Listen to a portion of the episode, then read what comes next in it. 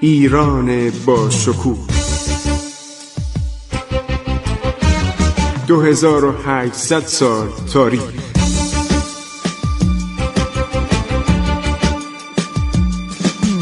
عبور از تاریخ.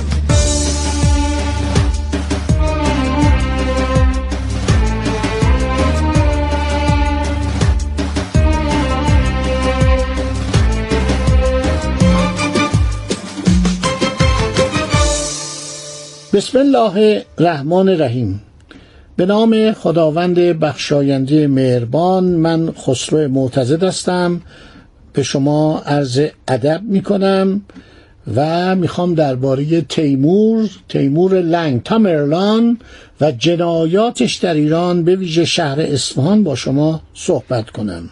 ابن عربشا موسوم به قاضی شهاب الدین ابو محمد احمد ابن محمد ابن عبدالله دمشقی یکی از مورخان بزرگ قرن عرض شود که هشتم و اوائل قرن نهمه کتابی نوشته به نام عجایب المقدور فی مسالب تیمور که به فارسی به نام زندگی شگفتآور تیمور ترجمه شده. خب ابن عربشا اطلاعات بسیار زیادی داشته چون خودشم آدم درباری بوده و در سالهای بعد تمام این اسناد و مدارک تیمور رو مطالعه کرده درباره شیوه انضباط بیرحمانه حاکم بر سپاه تیمور مطالبی نوشته. نوشته سپاه زنم داشته.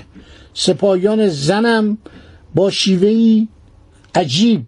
با بیرحمی کامل در این سپاه بودن کشتار زنان با آنان بود.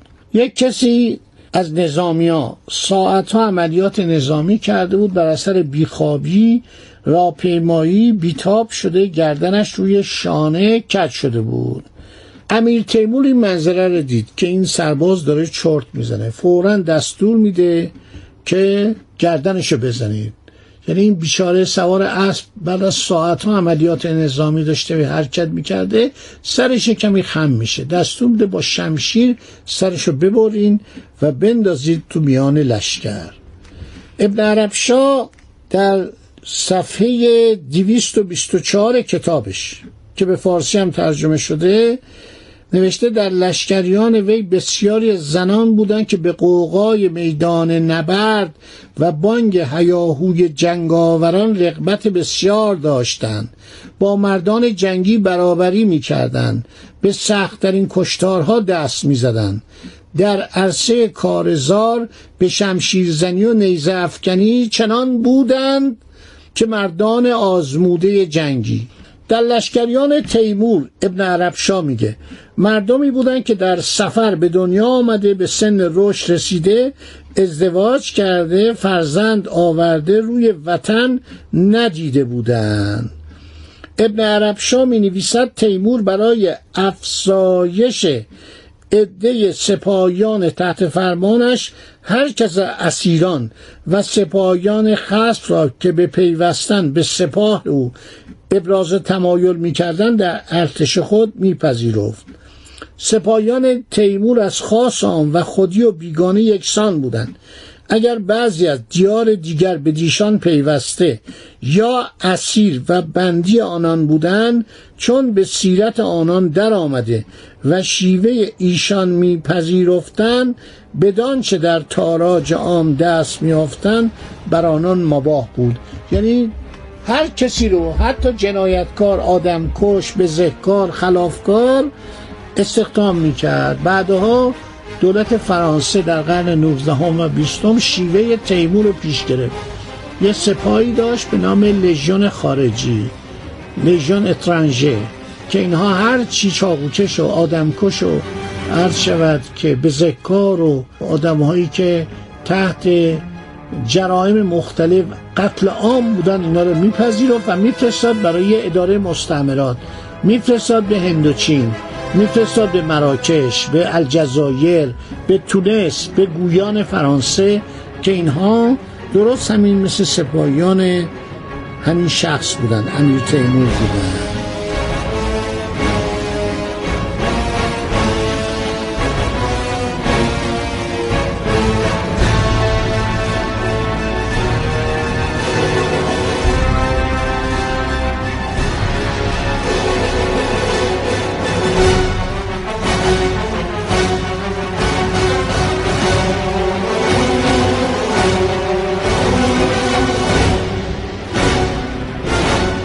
ابن عربشاه صفحات زیادی را به توصیف درنده خویی توحش سنگدلی و لذت بردن همه جانبه تیمور امیران و سرداران خونخوارش از رفتار وحشیانه و غیر انسانیشان با مردم هم از سپاهیان مغلوبه کشورهای فتح شده و بدتر از آن با شهروندان بیدفاع اختصاص داده.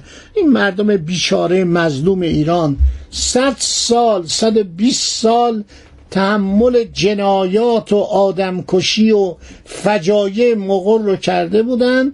حالا نوبت جناب تیمور لنگه یک مرد مریض عقده‌ای دیوانه که از کشتن لذت می‌بره.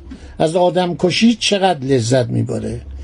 کشتار مردمان شهرها انباشتن اموال و اساس قارتی مردم در بیابانها به علت کمبود چارپا برای حمل بعدی آنها به ولایات خودی برافراشتن کل منارها از سر بریدگان و کشته شدگان چه مرد و چه زن شمه از اقدامات شود تیمور بود. ابن عرب شاه می نویسد در روز عید قربان که تیمور شهر بغداد را گشود از سپاهیان خود خواست هر سپاهی دو سر بریده نزد او بیاورد. شنونده عزیز منو معذور بدارید. این تاریخ خوب نمی‌خونیم ما. مردم باید این تاریخ رو بخونن ببینن چی بر سر این مملکت اومده بر سر اون کشورهای اسلامی اومده. ما اینا رو نمی‌خونیم. اغلب از من سوال میشه ما اینا رو چرا تو تواریخ نخوندیم؟ چند نفر اومدن پلو من می‌گفتن ما چرا اینا رو تو تواریخ نمی‌خونیم؟ چرا همه اینا رو به سرعت رد میشن؟ گفتم شما برید تاریخ فرانسه رو بخونید. جزئیات جنایات نازی ها در فرانسه رو نوشتن. تاریخ روسیه رو بخونید. موزه روسیه رو نگاه کنید موزه فرانسه رو نگاه کنید موزه آمریکا و انگلستان رو نگاه کنید. جزئیات حوادث جنگ اول و دوم جهانی رو مردم به چشم می‌بینن. شما به هر شهر روسیه میرید یه موزه است درباره جنایات نازی ها برای اینکه مردم یاد بگیرن برای اینکه مردم آگاه باشن. ببینن چی بر سر گذشتگان آمد. 900 روز لنینگراد در محاصره بود. همون شهری که امروز بهش میگن سن پترزبورگ. نابود شد. یک شخصی به نام آناتول دروف کتابی نوشته درباره این محاصره 900 روزه لنینگراد. یا همینطور شهر استالینگراد که حالا بهش میگن ولگاگراد. چه بلاهایی سر مردمش اومد. ما نمی‌خونیم. همه تعجب می‌کنن. آقا این اسامی چیه؟ اینا کی بودن؟ چرا اینا اصلا تو تاریخ مدرسه دبیرستان هیچ کدوم آموزش داده نمیشه؟ چرا مردم نام قهرمانان ملی خودشون رو نمی‌دونن؟ همین سلسله سربدارین عبدالرزاق و جدین مسعود اینا ایران رو نجات دادن. شما نام لطیف خان رو شنیدید در یا سالار نادرشاه. ناوگان چهل فروندی در خلیج فارس درست کرد. یک نفر بپرسید نمی‌دونه لطیف خان کیه. اینا بزرگان ایران اینا زحمت کشیدن برای ایران. این کشوری که ما داریم. خب دوستان برنامه الانم تموم شد. درباره جنایات تیموریان دارم می‌گویم. باز هم براتون صحبت خواهم کرد برای اینکه مردم بدونن. خب دوستان این برنامه هم تموم شد. انشالله در برنامه بعدی با شما صحبت خواهم کرد. خدا نگهدار شما باد. عبور از تاریخ.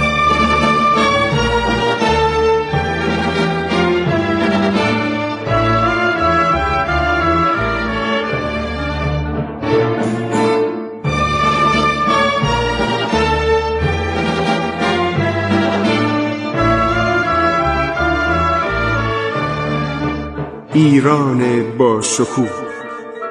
2800 سال تاریخ. سرگذشت ایران ما به روایت خسرو معتزد.